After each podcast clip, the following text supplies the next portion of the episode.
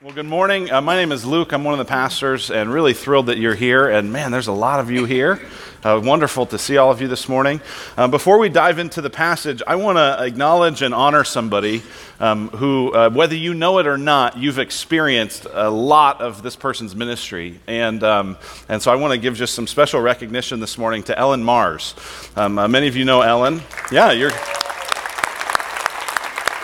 Those of you that know Ellen, you know why you're clapping already because you're like, yes, she's amazing. I see her and I'm clapping. And those, those of you, you'll find out why. And so uh, Ellen was actually the third person that was part of our staff team, originally joined our staff team in 2009, and has, uh, other than the title of pastor, has worn just about every other hat in the church, it feels like. Um, we uh, wouldn't have moved into this building nearly as well as we did without her help. Um, all the different classes and um, if you're connected in any way at our church, there's a system somewhere that Ellen helped develop and create that made that happen. And so she's just been an amazing part of our staff team. And about five months ago, she's most recently been working with uh, John Cronwald, who's our Redemption Community small groups pastor. And about five months ago, she came to him and said, You know what? I really think that as the church grows and as things develop, uh, John, I think you need an admin. You need a, a, someone to work with you that can really be in the office more than I can be in the office. If you know Ellen, you know she's running a business and she's got a great, uh, awesome big family and uh, just does a lot of great stuff. She said, I just can't be in the office as much as uh, I think you probably need and this ministry needs. And so, um, with I think a, a great deal of sadness and yet a tremendous amount of humility. Um, think about the humility that that would take to say, you know what, what this position needs, even though I'd like to keep going in it, it, it I, I really ought to let someone else do it that can meet the need better. Um, and so Ellen, uh, over the last few months, has been kind of transitioning and uh, transitioning not out of our church, but off of our staff team. And um, we already miss her. Um, but uh, just I wanted to take a moment and honor her. She's actually in this service. So, Ellen, I'm going to embarrass you here. Would you please stand and would you all just give a, some appreciation to Ellen? I actually have something? That's for you. We love you, Ellen. Thank you.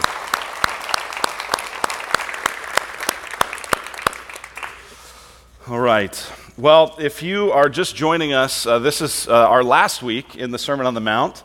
Um, but you actually came at a good time because we're going to get a little bit of a review of the whole thing. So you like missed the whole series, but you're going to catch up on it all today. Um, and what we've been doing is looking in this series in the Sermon on the Mount at some of Jesus' most significant teaching, but it's also teaching that likely happened very early in his ministry. It's the first extended portion of teaching that the gospel writer Matthew records of Jesus and uh, Matthew 5 to 7. And it really sets the tone, it sets the trajectory of how Jesus is going to talk and is going to teach.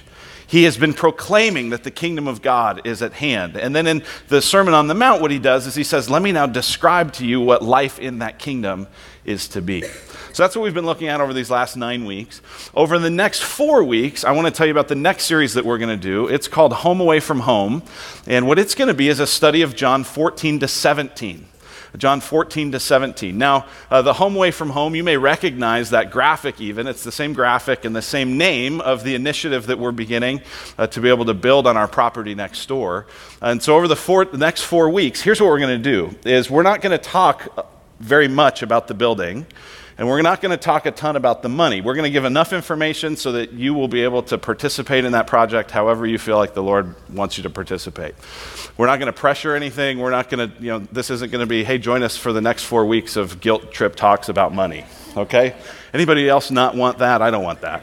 Um, instead, what this is going to be is looking at, if, if the Sermon on the Mount is kind of Jesus' early teaching, what we're going to do the next four weeks is kind of go to the other end of the story. We're going to look at some of the last teaching that Jesus gave to his disciples in what's called the upper room discourse in John 13, 14, 15, 16, 17. So the night of the Last Supper, it's all this stuff he was saying to them as he was about to go to the cross.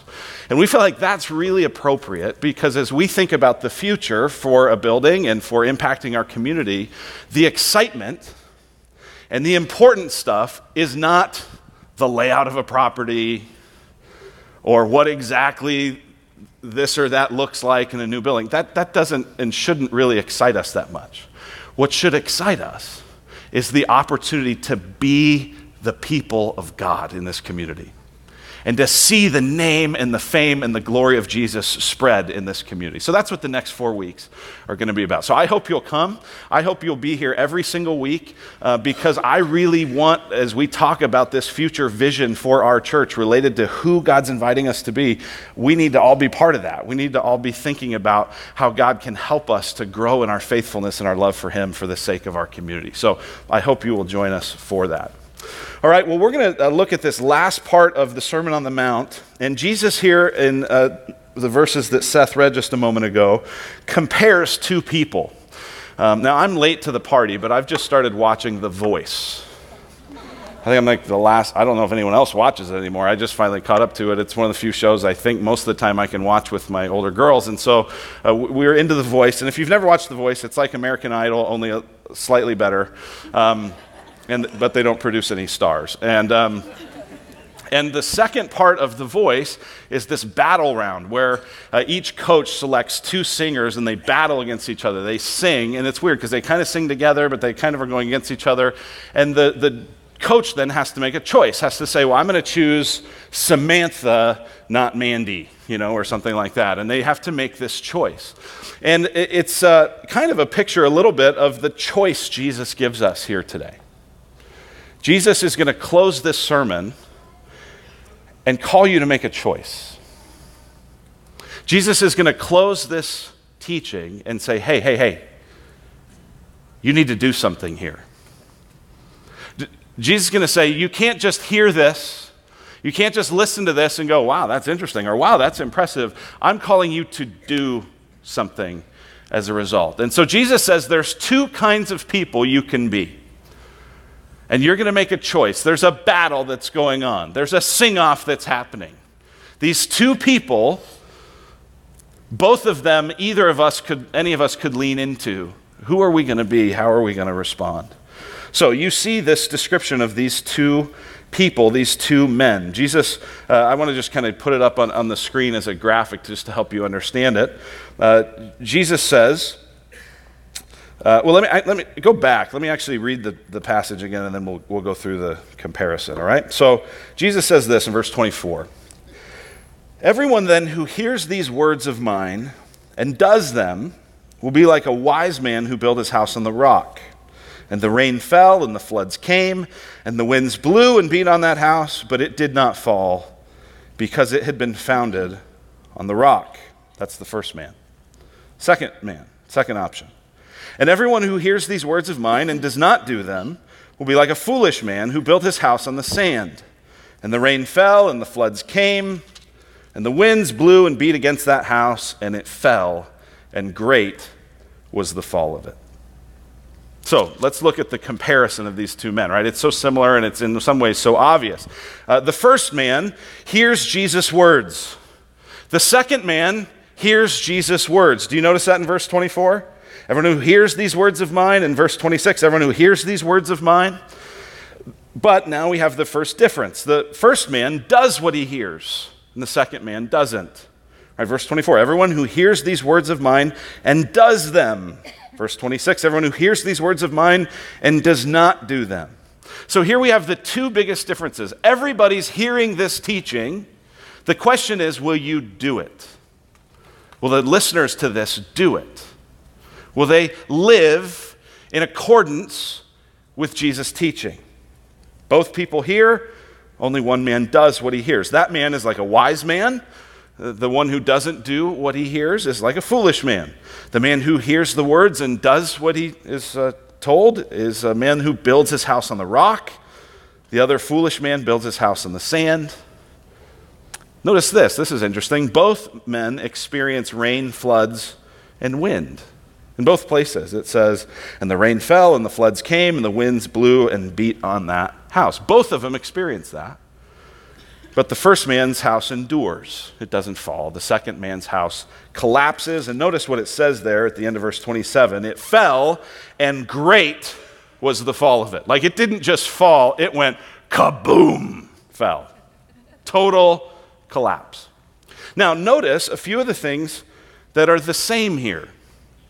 A few of the same things that are same here is that, uh, right, he hears, both people hear Jesus' words, both people build, Uh, both people experience rain, floods, and winds, but you see the difference. Uh, there's a, a, guy in town, a professor in town, John DelHousaye, works at Phoenix Seminary. He did a training day with us.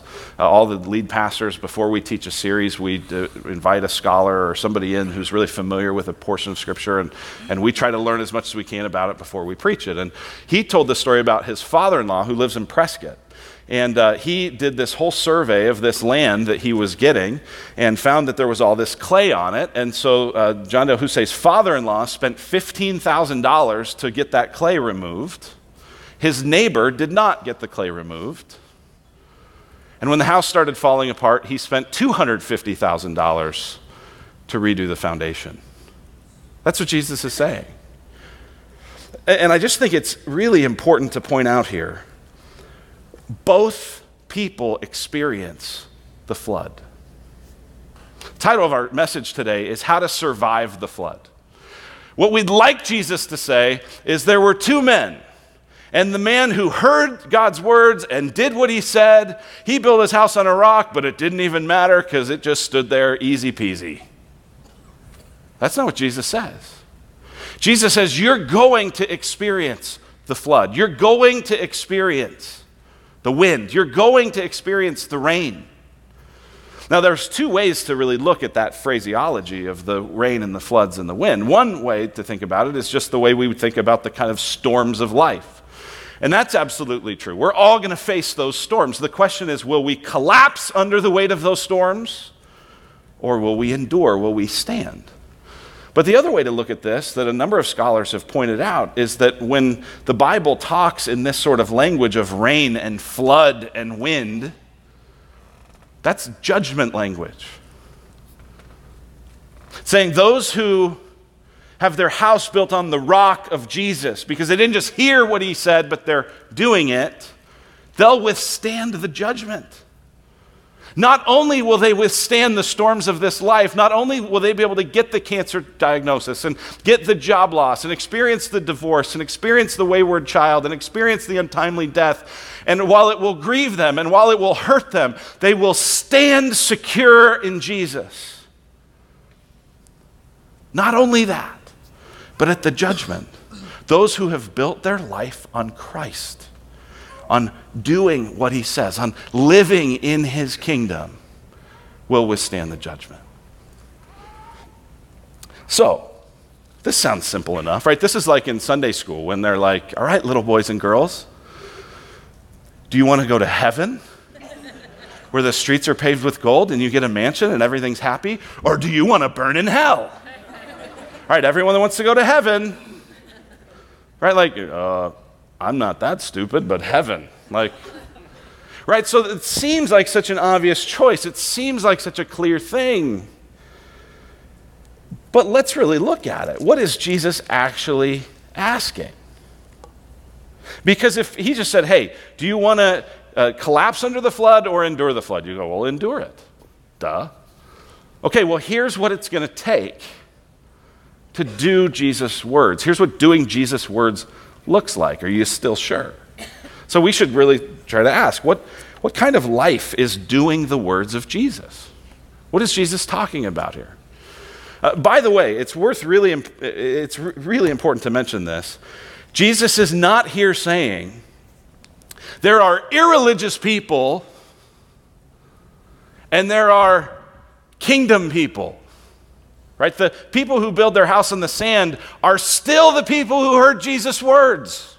They're still the people that were lining up for this sermon. These aren't the people that are like, oh, Jesus, I don't want anything to do with him. No, this is a contrast of religious people and kingdom people. And Jesus is saying, you can be religious, you can hear the words, you can be in church, you can sing the songs, you can do the activity, and still not be a kingdom person. And when the rain and the floods and the wind come, your life will collapse. So, we're not talking about being religious, we're not talking about being more moral. We're talking about living with a, with a kingdom of Christ kind of vision. What is that? What is Jesus talking about? Well, I think in order to understand it, we're just going to go back through the whole sermon. You know, it's interesting when you look at this week by week by week, you can start to just analyze, oh, let's look at this tree, let's look at this tree, let's look at this tree. You can miss the forest. So we're going to look at the forest. We're going to look at this big picture. What kind of life is doing the words of Jesus? All throughout this message that Jesus has been giving, he's been saying, here's the lifestyle of the kingdom of God, and here's the reward that comes from it. This is really key as we go through this. Jesus is not saying, hey, just follow me because it's right. It is right. Jesus saying, Follow me because it's better. Follow me because it's more life giving. Follow me in this kingdom lifestyle because it's so much sweeter. So, what kind of life is doing the words of Jesus? Well, if we go back to the very beginning, if you have your Bible, turn it to Matthew 5. And in Matthew 5, verses uh, 3 through 11, this was kind of the thing that kicked it off. It was this, uh, this, these beatitudes, this life right side up, a vision of the, bre- of the blessed life, an embrace of a counterintuitive approach to life. Jesus said, Blessed, verse 3, blessed are the poor in spirit, for theirs is the kingdom of heaven. Blessed are those who mourn, for they shall be comforted. Blessed are the meek Blessed are those who hunger and thirst for righteousness. Blessed are the merciful. Blessed are the pure in heart. Blessed are the peacemakers. Blessed are those who are persecuted. Do you notice how counterintuitive all this is? Jesus says, all the stuff that the world wouldn't value, like being poor in spirit, that means you go, I have nothing. The world doesn't value that. The world says, be big enough and strong enough and do your best. Jesus says, I value meekness. Like, I don't need the attention. The, the world doesn't value that. Get as much fame as you can. The world hungers and thirsts. Even religious people hunger and thirst for power, for influence. Jesus says, I want you to hunger and thirst for righteousness.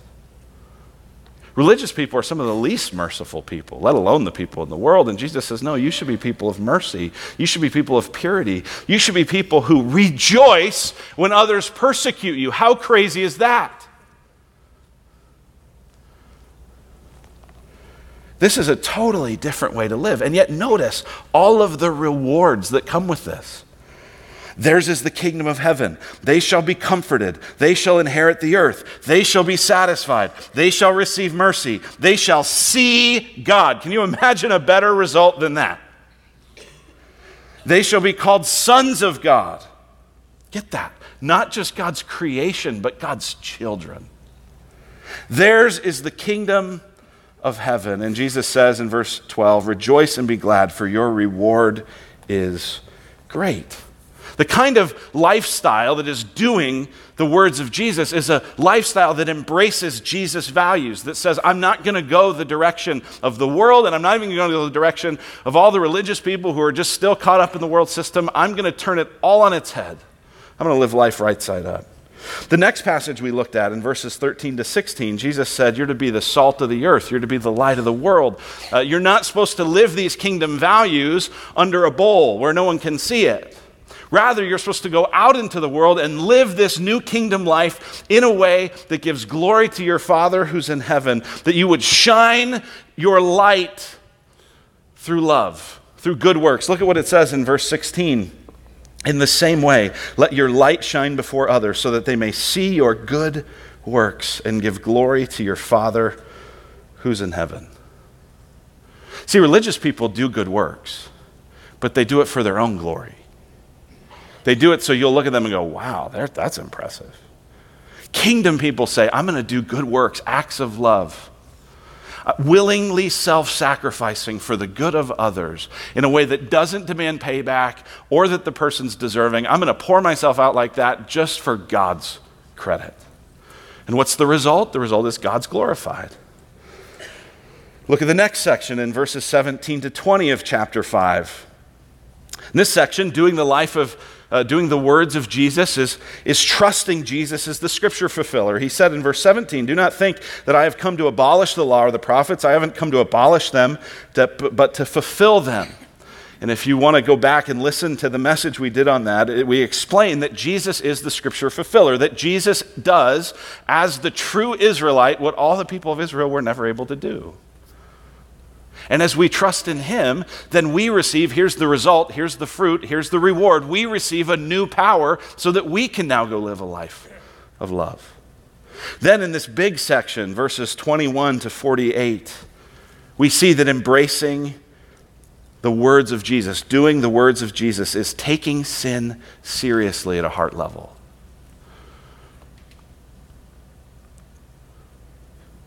My friend Tyler Johnson likes to say if sin were blue, we'd all be smurfs. and we acknowledge that. But we think, wow, yeah, yeah, yeah. I mean, I do bad stuff, but deep down, I'm a good person. And what Jesus exposes in this message is to say, no, no, no, no. You do good things because you're made in the image of God, but your heart is where sin is really lurking.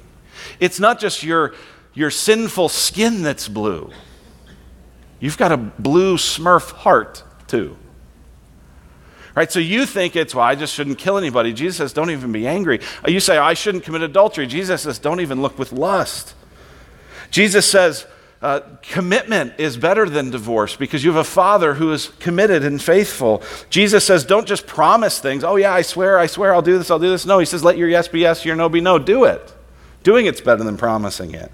He says it's even better to suffer than to retaliate. Look at what he says in chapter 5, verse 38. You have heard that it was said, an eye for an eye and a tooth for a tooth. But I say to you, do not resist the one who's evil. But if anyone slaps you on the right cheek, turn to him the other also. Think about that.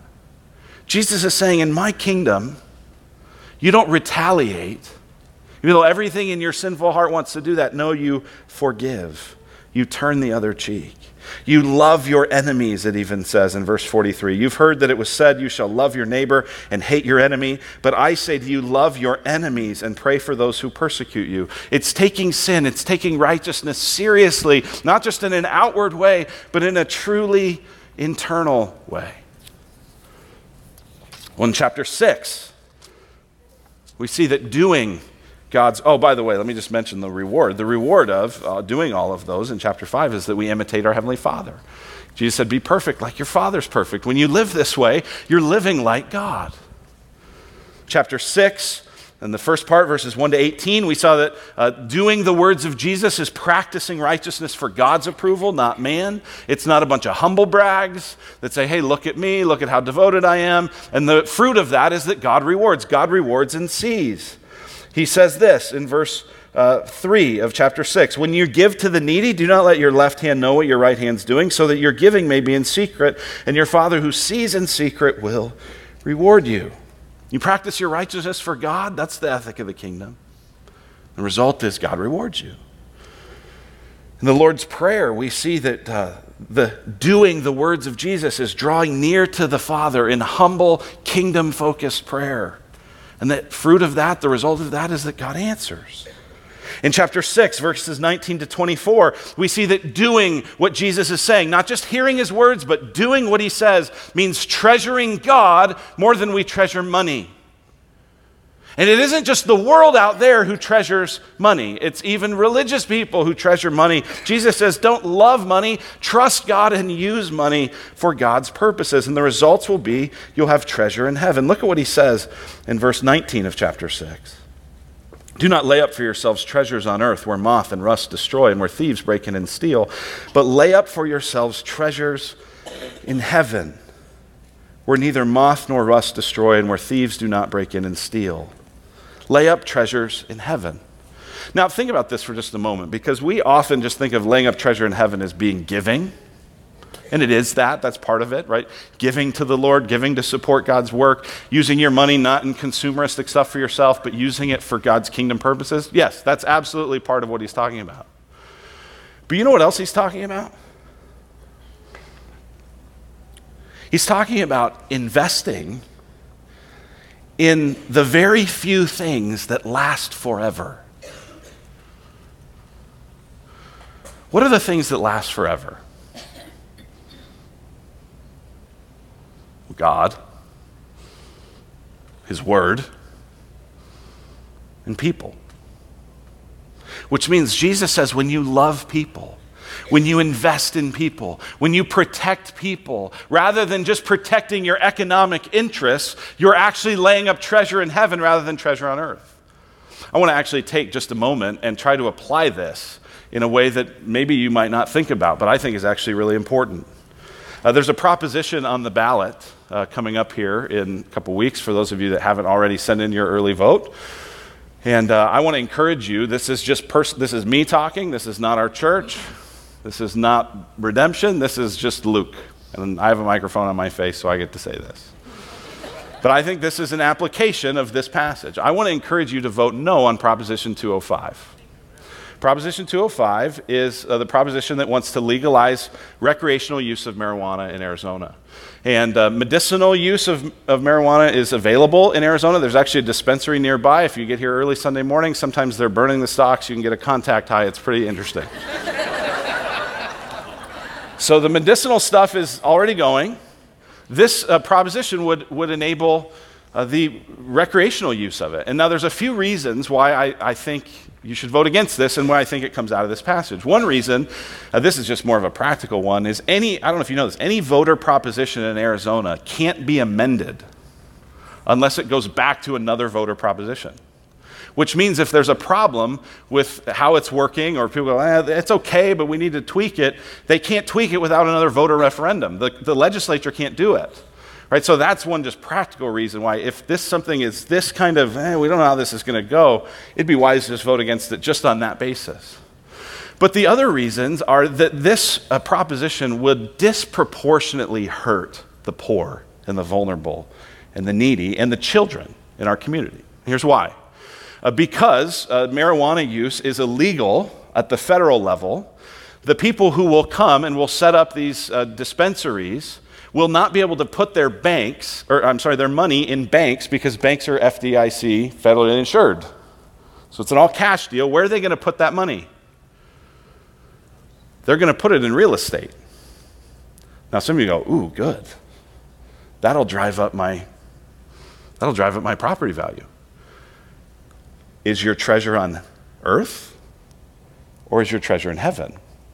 Because that might be good for you here, out in Queen Creek. Do you know that really hurts when property values go up? It hurts poor communities where a lot of times people can no longer then afford to live the place they've lived forever and they're forced out. So it hurts people in that way.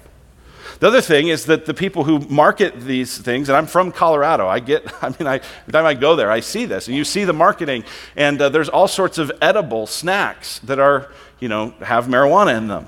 And all of these edible snacks are, are marketed like candy. There's actually lots of reports in Colorado of kids seeing a package of gummy bears on the counter and going, oh, gummy bears, and getting high and sent to the ER because they ate their, you know, mom's pot gummy bears. Also in Colorado, where this is legal, this is built on the same kind of approach. Uh, usage among teenagers is up 75%. How many of you think teenagers need less motivation? right? No. no. And, and what would drive, what drives the whole thing on Prop 205 that would say, hey, you should vote for it? Money. It'll stimulate the economy. It'll put all this money into schools. You know why we can't put more money into schools in Arizona?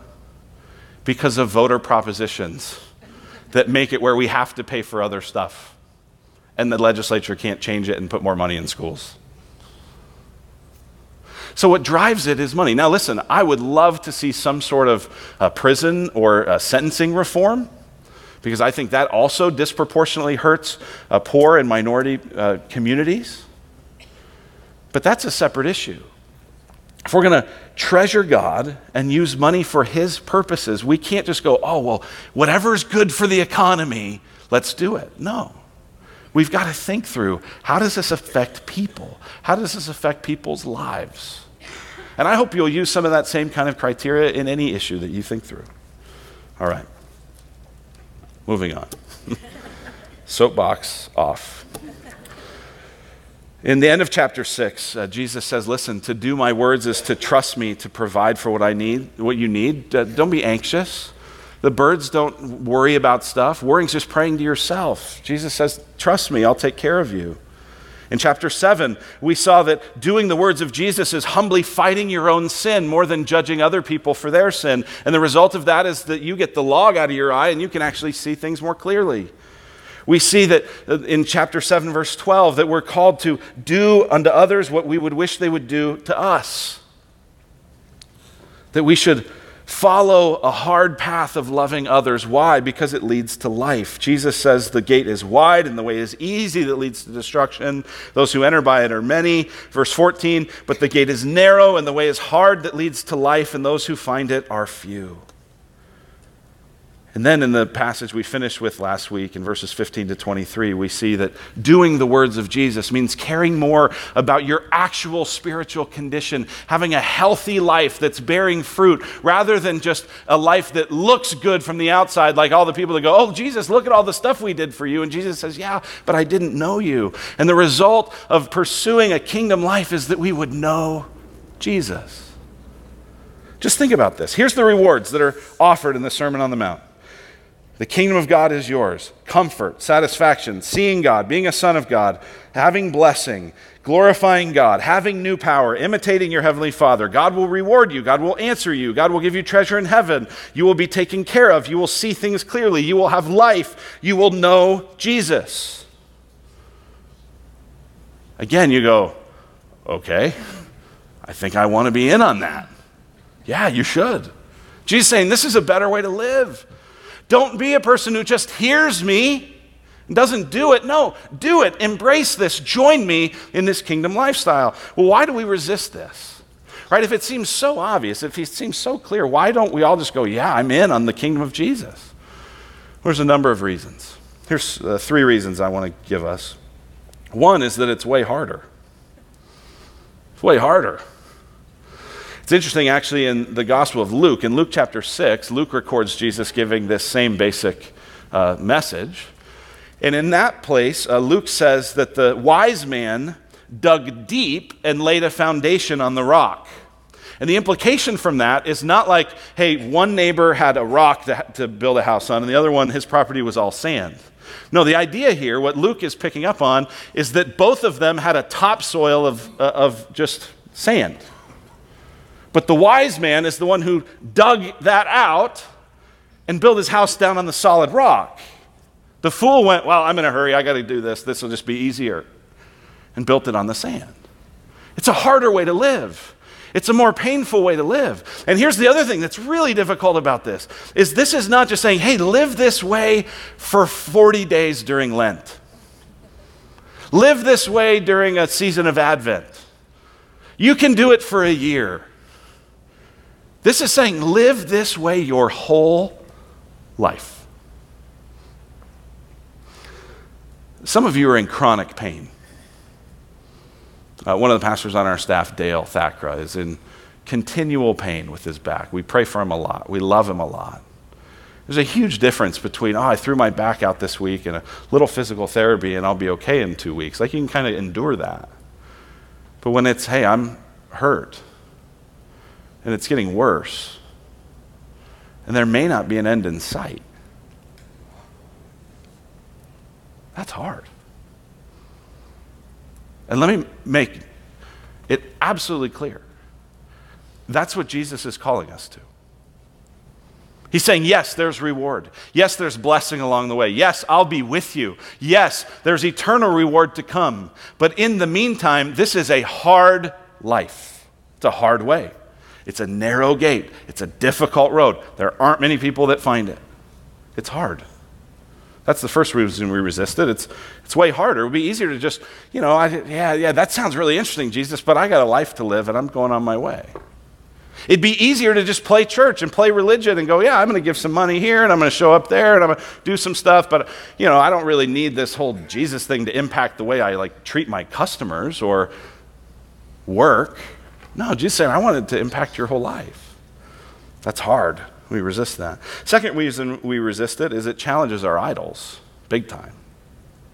It challenges our idols. There's these things that we love. We uh, went through these uh, idols when we were in the series on the book of Judges earlier this year. Uh, these idols of comfort and security and approval and pleasure and control and power. That these are the things as human beings we want.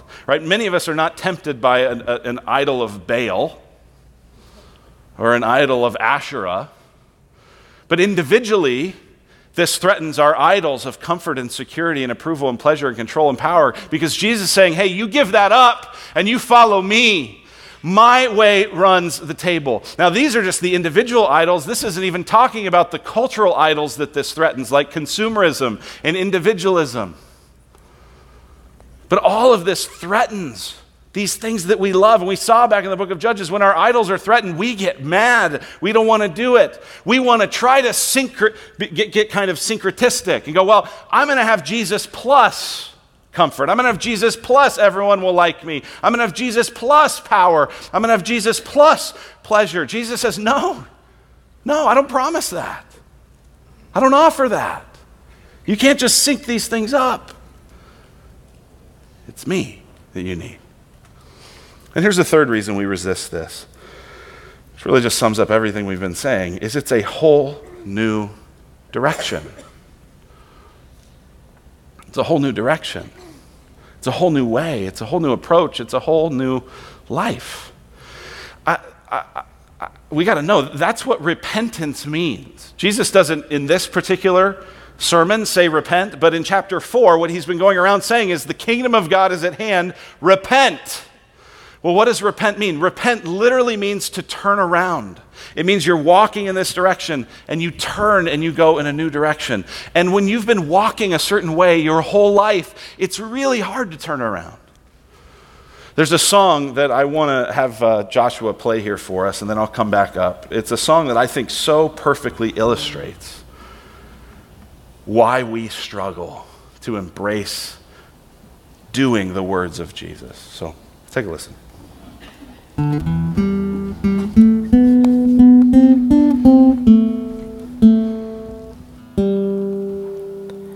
There's a land where the people all walk around backwards.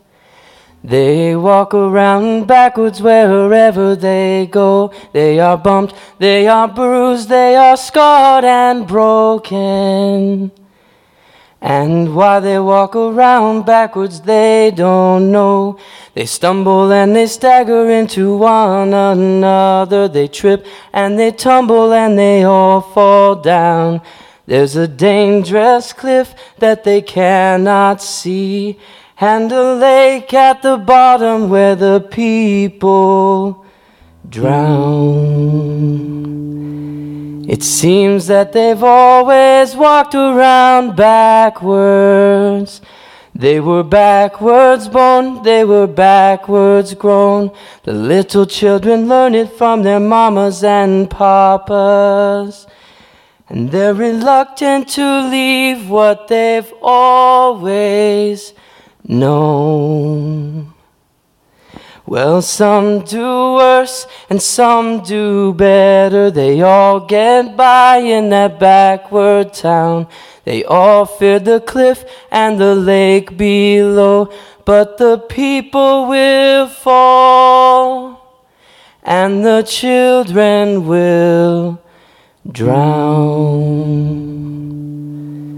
Then a stranger came to town and to them he walked backwards.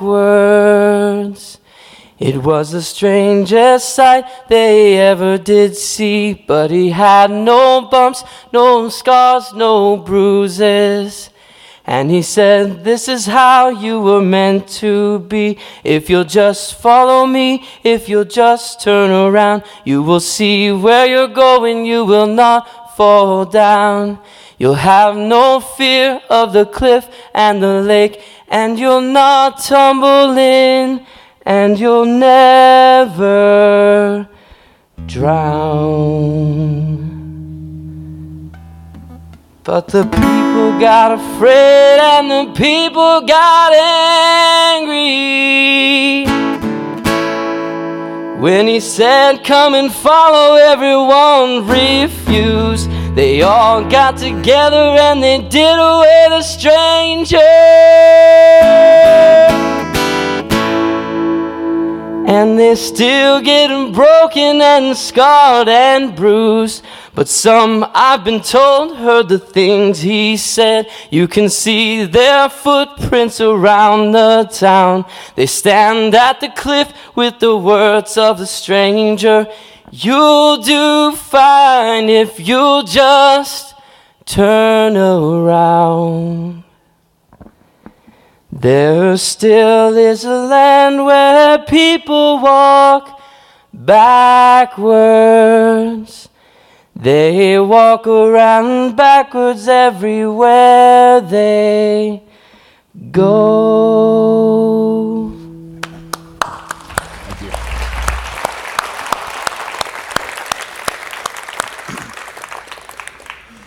That's it, isn't it? Is that everything Jesus is saying? You'll do fine if you'll just turn around. You go, but I've walked backwards my whole life. I've never done it that way. I've never seen the world that way. Jesus says, I know. Jesus says it's going to be hard, but it's going to be worth it. So now the question is what will we do? You've heard the words of Jesus. You're building a life of some kind. The rain and the floods and the wind, they're coming. What will you do? It's interesting the way that Matthew finishes this. Look at Matthew 7, verses 28 to 29. And when Jesus finished these sayings, the crowds were astonished at his teaching, for he was teaching them as one who had authority and not as their scribes. Now, we like to point out wow, look at how Jesus taught. He taught with such authority. People could see such authority. But do you know what it doesn't say? That they followed him. They went, wow, great message. That guy's dynamic. That was interesting. Like the whole illustration about the birds, I've never seen it that way. But amazement's not enough.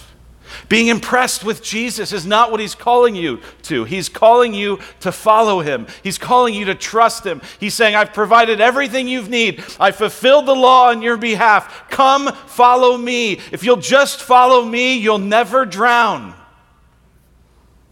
What will we do? What will you do? Will we say, you know what? Yeah, that's hard. Yeah, it's difficult. Yeah, I don't know how to do this but I want to follow Jesus. Well, we then say, you know what? I can never do this on my own because I'm going to run out of steam in about 10 seconds. I need a community of people. I need a small group. I need some other believers who are going to pray with me and encourage me and help me to take these steps. You know what? I have this issue in my life that I'm stuck with. I need some counseling. I need some help. I need some encouragement. I need the church because I'm never going to do this on my own. You're not. You won't. You can't. But together, as we follow Jesus, as we embrace his vision for the kingdom, we can experience the life that it brings. We're going to fast forward in the story and talk more about that life beginning next week. So I hope you'll join us for that. Let me pray.